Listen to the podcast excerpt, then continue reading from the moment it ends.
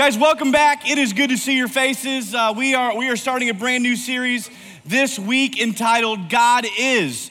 And I tell you what, I could not be more excited about this, the next several weeks that we're gonna be looking at this idea of who God is, because that's slightly important to our faith, right? It's gonna be really hard for us to walk forward faithfully. It's gonna be hard for us to trust him. It's gonna be hard to obey him if we don't know who he is. And so as we get started in this series, that's our heart, is that this series would help bolster and the foundation of your faith in a way that helps you walk faithfully, but also with a little bit more ease and a little less trepidation. Because when we don't know someone, we're always on guard for what's gonna go wrong, right? And when it comes to following God, like that's a part of our faith, is always wondering, does he see me? Does he know what's going on? Does he care about me? Is he really in control? Can he actually work things out? And so we're gonna spend a good bit of time looking at the words of Christ, looking at the whole of the Bible, and see what does God's word tell us about exactly who is God. So to get us started, I wanna bring us back to a moment that I'm pretty sure everyone in this room has had, probably around 12 times in your life. Because most of us in here probably went through 12 years of school. And there's a season, usually towards the end of July, where the new school year is about to begin, right? And there's that kind of sadness that summer's over, but also this weird excitement for buying school supplies and the cool new folder, or those pencils that have yet to be sharpened, or the new crayons to get the big pack, or whatever it is. Like there's this excitement, but then there's another level of excitement that we all go through, and that is the day you find out what class you're in, who your teacher is, and are your friends going to be in class with you. Now, I'm just a small bit older than y'all, and we didn't get our stuff online. Like, we went up to the school, and there was a piece of paper on the door, and you'd find your name. And so every year, the parking lot would be packed, and you'd see kids sprinting from their car to go see what teacher they were about to have, right? And it was either a wonderful day or a terrible day, because you didn't get the teacher you wanted or you got the teacher you wanted. Well, as you guys well know, if you've been coming to the gathering for a while, I've got a lot of young kids, and so I'm reliving this every July, right? I get to watch them be excited. But one thing happened 2 years ago.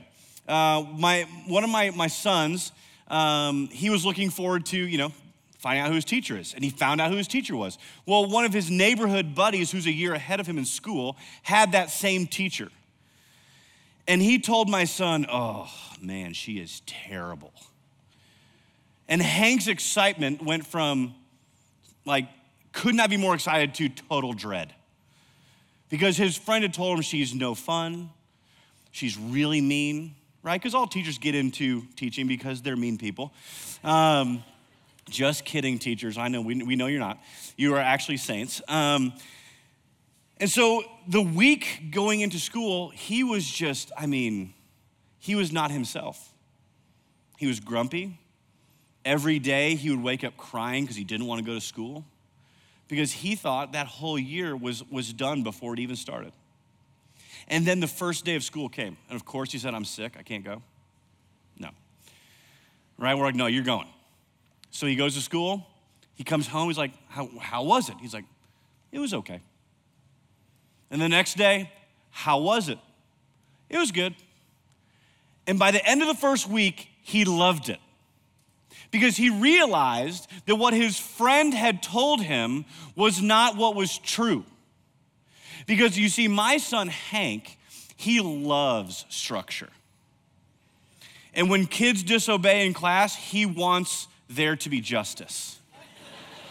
And he wants the rules to be followed. He wants people to be quiet so he can study. He's just that kid. He wants to know what's gonna happen, what's expected, and that is going to happen, right? Well, guess what? His friend did not like strict teachers.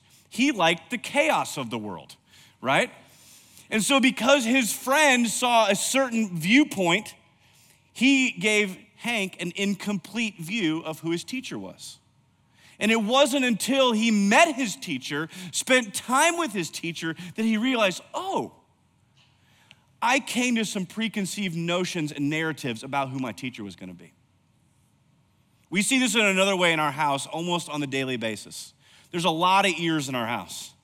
And so when my wife and I are talking about future plans, whether it's the weekend or the summer or next year, inevitably one of my children will hear some word that piques their interest. And they will come running into the middle of a conversation and already have come to a conclusion. What are we doing? Where are we going?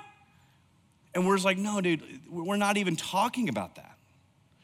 But because he heard one phrase or one word, he just quickly develops an entire story in his head of what our whole weekend's gonna be, that his life is destroyed, right? Like that all his plans are for naught. But this is what we do. And I tell you these stories because I think this is often what we do with God, is that we let a narrative of who God is form in our minds and in our hearts on incomplete information.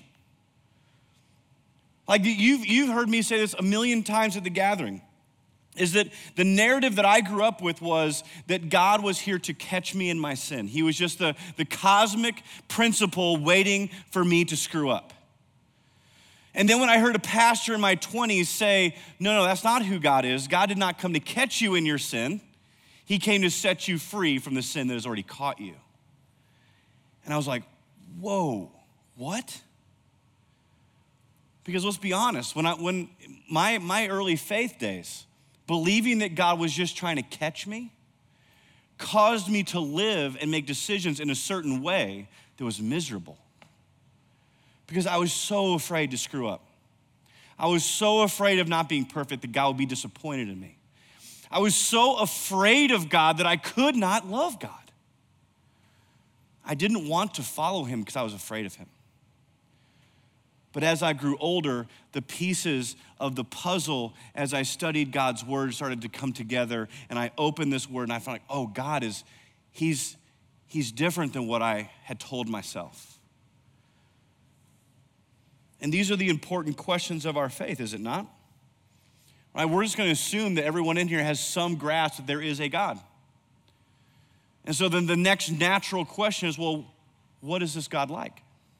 What can I expect from him?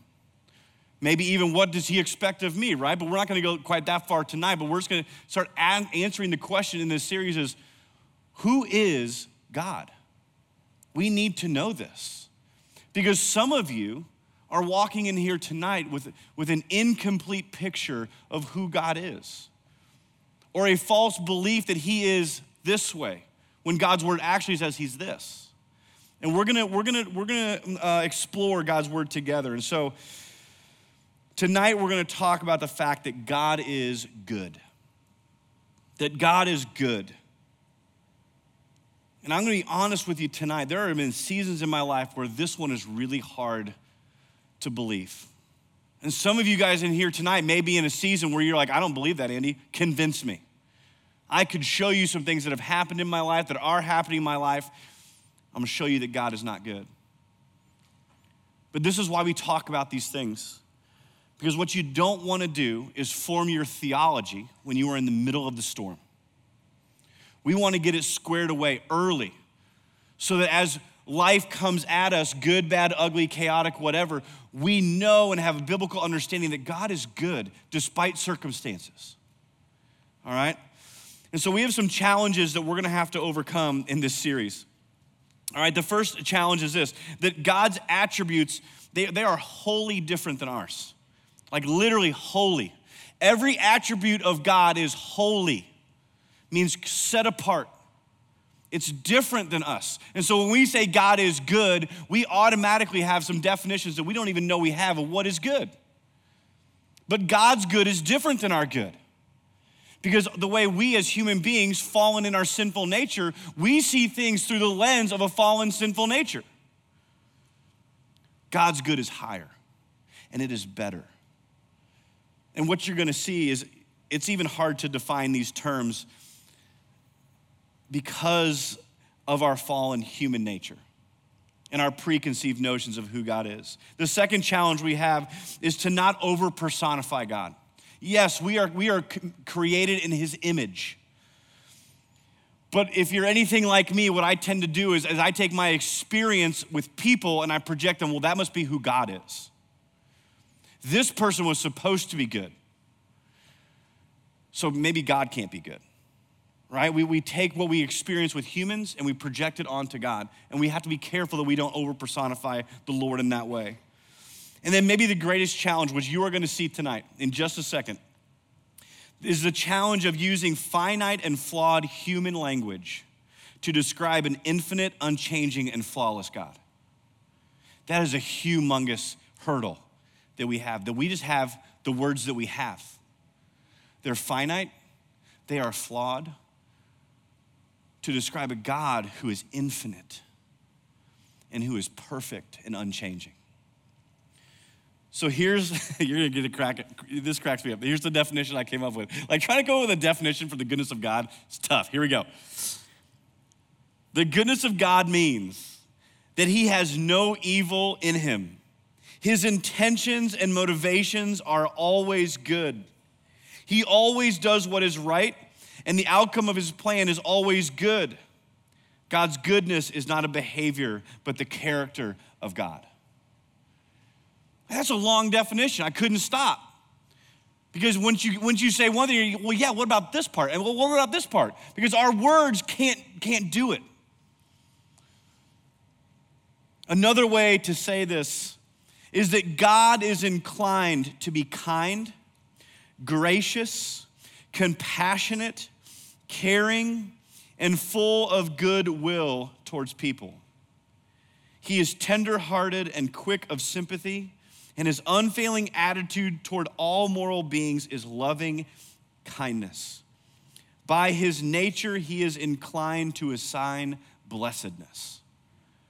Like that, I mean, that's like a whole paragraph definition, right? Do you feel the tension here? Like we're trying to take this small, finite vocabulary and say, this is who God is. And so that's why we have to go to God's word and let God's word speak for itself. So turn your Bibles to Mark chapter 10. This is where we're gonna start. This is gonna be our catalyst for the evening. Mark chapter 10, verse 17 and 18. If you were here just a couple weeks ago, I taught on this particular passage, but we're gonna come back to it because we glossed over this one phrase. 2 weeks ago, I talked about generosity. Or was it 2 weeks ago or something like that? Right, that God is a giver. And so we looked at the parable of the story of the rich young ruler. And so I want to just pick out two verses here. It's the very start of the conversation. It says, as Jesus started on his way, a man ran up to him and fell on his knees before him.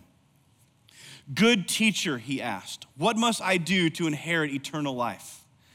Jesus answered, why do you call me good? No one is good except God alone. What an amazing thing for Jesus to say. How good teacher. And Jesus says, whoa, whoa, whoa. Only God alone is good. So my first point tonight is that God's nature is good. God's nature is good. Like as a parent, we would read books on nurture or nature, right? Like how our kids formed. Well, God's nature is good. And I think this narrative that God is good is something that we believe when we hear it, right? When someone says, right, like you guys have probably heard, you've been in churches where like, God is good all the time. And all the time, God is good. We've heard it. And we're like, amen, let's go. Yep, God is good all the time. You know what? And all the time, God is good. And it's easy because it's a pithy little phrase that it's easy to remember. But I think sometimes we have reservations whether we actually believe that he's good. It sounds good to say, and it sounds good collectively to say it together. It's like, yeah. But then life happens. And we have a pausing moment where we're like, is he good? Like that's where Genesis 3 comes into play, right? Again, talked about this a couple weeks ago. Is that there was a seed of doubt in God's goodness planted by Satan in the heart of Eve, right? That God is withholding from you. He didn't give you every tree in the garden. oh, did he really say you would die? And so in Genesis 3, this seed that we all have has been planted in the human heart. That maybe God's not actually good. Maybe he's good for you, and he's good for you, but for me, I don't know if he's really out for my good. It reminds me of an old fable called The Scorpion and the Frog. Some of you may have heard it, some of you may, I have no idea, all right? Here's what it is. It says, a scorpion wants to cross a river, but cannot swim. And so the scorpion asks a frog to carry it across. The frog hesitates, wisely, afraid that the scorpion might sting it and thus kill it. But the scorpion promises not to, pointing out that if I stung you, we would both drown. So the frog considers this argument sensible and agrees to transport the scorpion across the river. Midway across the river, the scorpion stings the frog anyway, dooming them both to death. The dying frog asks the scorpion why it stung, despite knowing the consequence, to which the scorpion then replies, I am sorry, but I couldn't resist the urge. It is my nature. And I think sometimes, or maybe for you, it's all the time, or at least consistently, we live with this underlying narrative that God is actually the scorpion. That he's telling us, hey, I love you, and I want what's best for you, and I have invited you in through the cross of Christ. I will take care of you. You'll cast all your fears and cares on me because I care for you. But in the back of our mind, we're like, are you a scorpion? Are you gonna burn me? Because we're not quite sure if he was good. So that's why I want to talk the very first of this series, that God is good.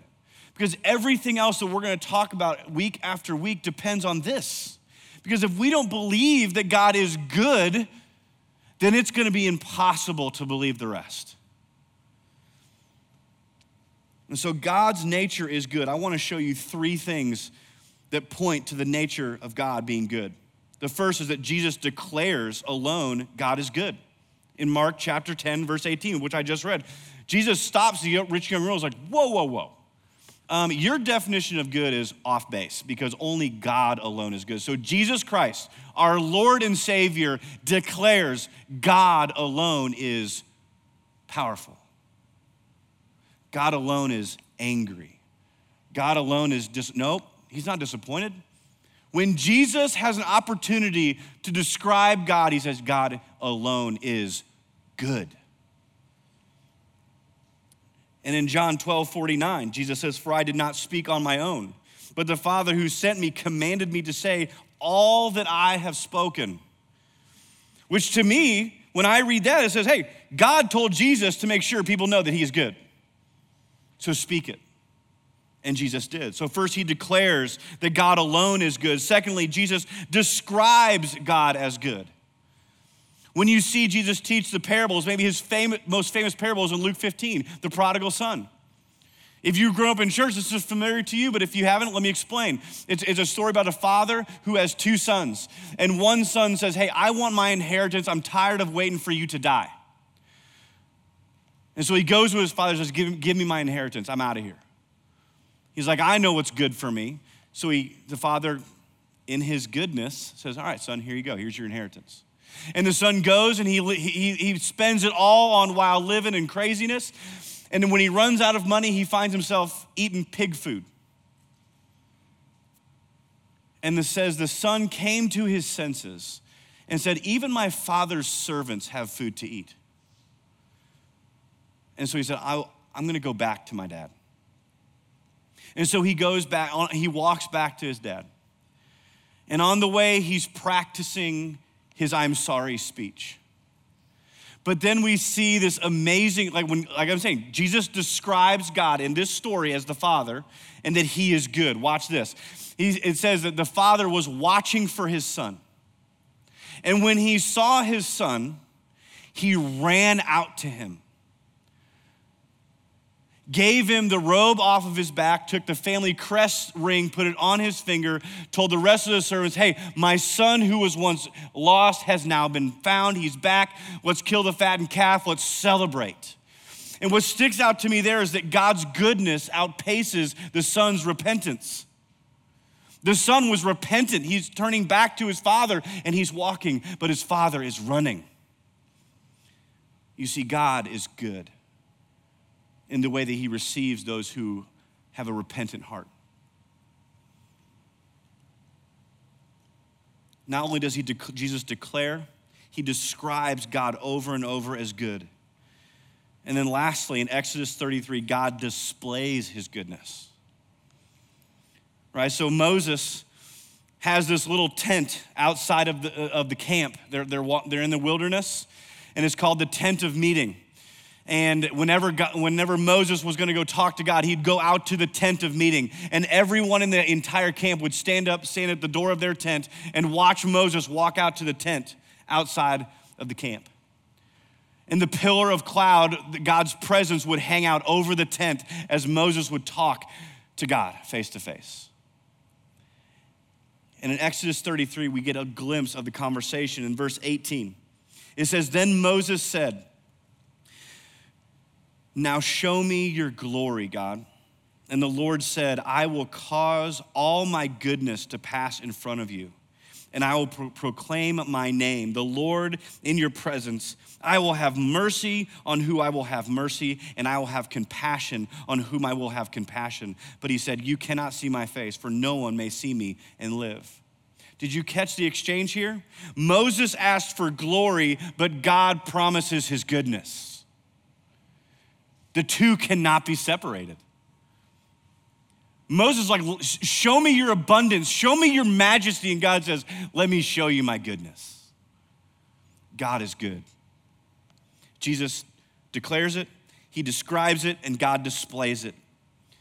In Psalm 145:9, David writes, "The Lord is good to all. He has compassion on all he has made." One of my favorite authors when it comes to the attributes of God is a guy named A.W. Tozer. He said this, "The greatness of God arouses fear within us, but his goodness encourages us not to be afraid of him. To fear and not be afraid is the paradox of the faith." That God is great and he is to be feared, but his goodness says we don't need to be afraid. God is by his nature good. Not the kind of good that is dependent on situations or motivations or mood, but good in his nature. And if Jesus' words alone are not good enough to convince us that he is good, then let's look at how God shows us his goodness. Psalm 19, verses 1-4 says, "The heavens proclaim the glory of God. The skies display his craftsmanship. Day after day, they continue to speak. Night after night, they make him known. They speak without a sound or word. Their voice is never heard. Yet their message, the heavens, has gone throughout the earth, and their words to all the world." So my second point tonight is that God shows us his goodness. God shows us his goodness. I'm gonna give you three ways he shows us. Number one is in his creation, right? God did not have to create the world. He didn't have to do that. He did so, at least in part, to communicate his goodness to us, to you and I. In Genesis chapter 1, when you see God in the midst of his creative genius, time after time after time, he creates and says, "It is good." And what's crazy to me is at the end of it, he says, "He has made it all, and it is very good." And most of the creation, guess who was not present yet to worship him or praise him or obey him? We weren't even on the scene yet.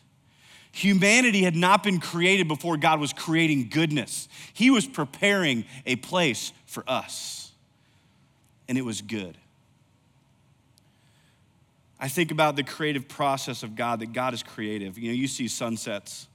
The year's like, there's no, wow, God is an artist. It got me thinking about artists. I'm married to a creative artist. And what I noticed about creative artists, whether it's actual art, like, you know, acrylics or whatever, or graphic artists or musicians, is that you can tell something about the creator of what they create, right? Their creativity has a personality. I mean, let's just be honest. We all know a lot about Taylor Swift because of what she writes. And what we learn about her is you do not want to be her boyfriend, right? Like we learned that about her. Like the artist creates from who they are. And God created and said, it is very good. Psalm 33:5, the earth is full of the goodness of the Lord. So we see God show his goodness in his creation. Secondly, he shows us his goodness in his actions. You see, this term goodness is a bigger category and an umbrella that encompasses many of God's moral attributes. Let me explain. His goodness towards those who in misery is called mercy. His goodness towards those deserving judgment is called patience. His goodness towards those who are hurt and victimized, it's called justice. His goodness towards those who find themselves confused is called wisdom. And his goodness to those who are guilty, we call grace. You see, God's activity, his actions toward us, prove that he is good. Just that little list: grace, wisdom, justice, patience, and mercy are all outpourings of God's goodness towards us. James 1:17 says, every good thing given and every perfect gift is from above, coming down from the Father of lights.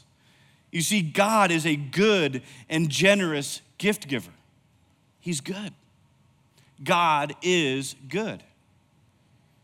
And we see it through his actions. But if we're honest, I know in my life, as I said earlier, not everything in life feels like a good gift.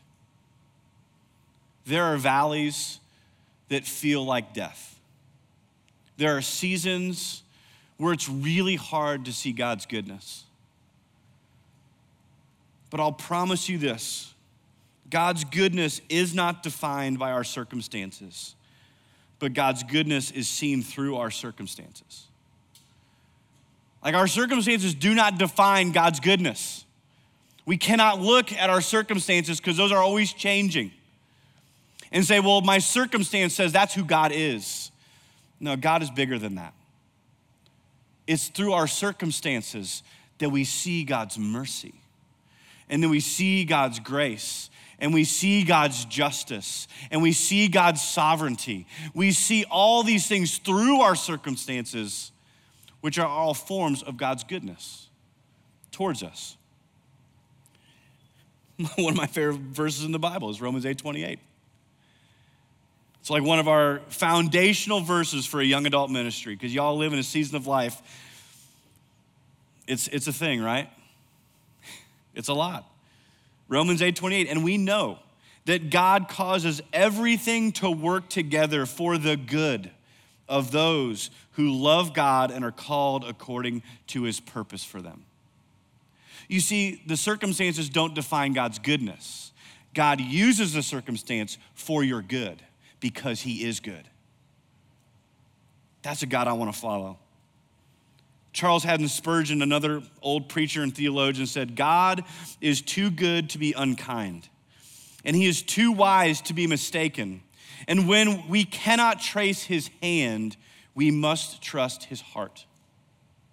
That's why, young adults, that's why when you are in a season or before that season comes, we have to solidify in our hearts and our minds the character of God. That when we go through the storm, we're not shaken about God's goodness. Instead, what we're reminded of, God will use even this for my good. And it changes how we see life. When the relationship doesn't work out, when the job doesn't go the way you thought, when life doesn't go on the calendar that you think it should go, instead of getting angry at God because he's not good, we look to God because he is good and powerful enough to work all things out for your good. And so knowing our theology, knowing what we believe as soon as we can, will make everything else in life a little smoother because our feet will be set on a rock of truth. And so we see God's goodness in his actions, right? In his creative actions, in his day-to-day goodness of what he's doing through our life, through situations, but God's greatest action, and this is the third thing that tells us that God shows us his goodness, is ultimately in our redemption. That is the ultimate display of God's goodness. It is the ultimate display of Romans 8:28. That term redemption just means the action of saving from sin or evil. That redemption is regaining the possession of something in exchange for a payment. We have been redeemed by a God who is holy and perfect and good and just. We were kicked out of his presence in the garden, but because he is good, it's not because we're good, it's because his nature is good. He says, I will redeem my people. And he didn't just pay money, he paid with the blood of his son, Jesus. And so we know God is good because he withheld nothing, not even his one and beloved only son. He has not withheld his son from us to redeem us. Psalm 86:5 says, for you, O Lord, are good and forgiving, abounding in steadfast love to all who call upon you. You see, God appeals to us not with a show of force, but by wooing us through the kindness of Jesus Christ on the cross. Titus 3:3-7 says this, at one time, we too were foolish. We were disobedient, deceived, and enslaved by all kinds of passions and pleasures. We lived in malice and envy, being hated and hating one another. Sounds like could be written today. But when the kindness and love of God, our Savior, appeared, he saved us. Not because of righteousness things we have done, but because of his mercy, his goodness. I love this text, but when the kindness, it's a particular kind of goodness to be kind, because of the kindness of God, our Savior, when he appeared, he saved us. This is the gospel. When we talk about, do you know the gospel? This is the message of Christ. That the kindness of God, that the love of God is what moved him to redeem you. It wasn't because you were good and you earned it. It wasn't because of how well you're behaved and how much church you attend. It is because he is good that he has redeemed you. Because we could not do it ourselves. We see God's goodness on display through his creation, his actions toward us, ultimately in our redemption. But like my son who realized his teacher was actually a great teacher, not a tyrant, it caused a change in him.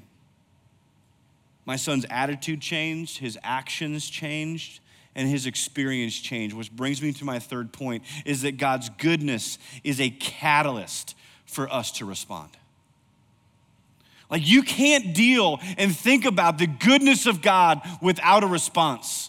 It is one or the other. There is no middle ground. There is total rejection of his goodness, saying, no, I don't trust your goodness, I trust my goodness. Or there is a response when we deeply soak in the goodness and the kindness and the mercy of God that says, oh man, I gotta respond to this kind of goodness. And this is how we respond. We first and foremost put our trust in God. We trust him. Romans 10:9-10, if you declare with your mouth Jesus is Lord and believe in your heart that God raised him from the dead, you will be saved. For it is with your heart that you believe and are justified, and it is with your mouth that you profess your faith and are saved. Being a Christian it's not about church attendance. It's about confessing Jesus Christ as Lord and Savior of your life. And when he is good, when we can look at the sunrise every morning and we can see the flowers that are about to sprout out of the ground, that spring has come and the grass becomes green and the leaves open on the trees, and we see birds chirping. That's the goodness of God. And it is when we believe and know that God is good that we can now trust him and confess that he is Lord. And so we respond to his goodness by first putting our trust in him. Secondly, once we put our trust in him, we draw near to him. We respond by drawing near to God. I think about this as living joyfully and confidently in the goodness of God. Like there's a freedom to life when we know that God is good and we know that he is able to take even the bad stuff and work it out for our good. There's a freedom and a joy that we can live confidently that God is good, even when life doesn't feel good. Again, A.W. Tozer had this amazing quote. Listen to this.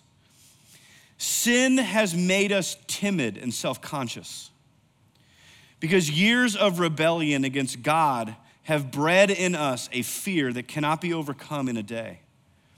The captured rebel, me, does not enter willingly the presence of the king he has so long fought to unsuccessfully to overthrow.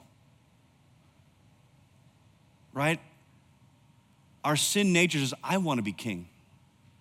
And I'm gonna do everything I can to overthrow God's authority in my life. I'm gonna do it my way because I know what's best for me. I'm good. My idea of good is what matters. And so I'm gonna fight, and I'm gonna fight. And so what that creates in us, as A.W. Tozer says, a fear and self-consciousness about entering into the king, which we have tried to overthrow. I love that imagery. I gotta think that's how the prodigal son felt. That there was an insecurity. Like, man, I don't know if my dad's gonna accept me. But his dad ran out and embraced him. Hebrews 4:16. Let us then approach God's throne of grace with confidence so that we may receive mercy and find grace to help us in our time of need. When we're in need, whether that's through a sin struggle in your life, whether that's through fearful and chaotic seasons of life, we are told we can approach God with confidence. Why? Because Jesus has made a way, because God is good. So we can draw near to the Lord. One last idea about the prodigal is that the father's goodness is why the son returned. It wasn't because he was so desperate. It was because he realized, he came to his senses and said, my dad's good. Even his servants have more food than I do. But the crazy thing is when he returned, the father's goodness was even greater than the son knew. His expectation was, I'm just gonna eat the servant food. I'm gonna live in the servant quarters. And dad's like, oh, no, you don't. You're my son. Get in here. We're gonna have a party. And so the son knew the father, but the father's goodness greatly outgrew what the son believed. Thirdly, we respond by bringing your gratitude and worship before God. In Psalm 107, 118, and 136, they all begin like this. Give thanks to the Lord, for he is good. His love endures forever. And so when we look at the goodness of God, it is a catalyst for us to respond in a particular way. To put our trust in him, to draw near to him, and to bring before him our gratitude and worship. So what do we do with this? Well, I'm just gonna repeat myself. Number one is really the only new idea. Start practicing seeing life through the goodness of God. Just make that mental shift. Look at the sunrise and notice God's goodness. Feel the warmth of the sun and feel God's goodness that he prepared a place for you. Even before you were a thought in anyone's mind, he prepared a very good creation for you. When you hear messages at church or in small group, remind yourself, God is good. Because if we don't, our circumstances will overtake us. That's why it's so important to be in community. It's so important to be in God's word, that we will remember the goodness of God. Secondly, we trust him and then draw near to him. And thirdly, we bring our gratitude and worship before him. You know, there's a children's book that I found about this week. It's a book called The Moon Is Always Round. It's about a couple who loses their young child. The short book is very moving, and the lesson it offers is very simple, yet incredibly profound. It says, it's when you see the moon at night, depending on the calendar or the weather, the moon may be a half circle, a crescent, a sliver of light, or even unseen. But that doesn't mean the moon has changed its shape. The moon is always round, and God is always good, even when the light seems dim. So my encouragement to you tonight is to know that God is, at the core of his being, good. He is inclined for good in your life. That's God's posture to you. I grew up believing God's posture to me was an adversarial posture, that he was mad and disappointed and looking to catch me. That's an unbiblical idea of God. His posture towards you is one that is good and is for your good. And so then we can trust him. He is good, so we draw near, trusting in his goodness, not our circumstances. Let's pray. Lord, I want to thank you for tonight. God, thank you for your goodness. That just like the moon is always round, you are always good. Even when we can't see it, that doesn't change who you are. Even when we don't feel it, it doesn't change who you are. God, I pray for us in this room tonight who have a hard time. Maybe we grew up not believing that. Maybe we're in a season where it's hard to see you and your goodness.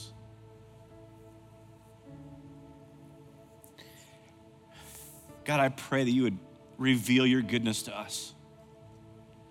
That as we read your word, as we wake up and there's breath in our lungs that we didn't even think about, that you would remind us that you are good. As we sing worship songs about your amazing grace, about your son who loves us and gave his life for us, that we would be reminded that you are good. And praise things in your name, amen.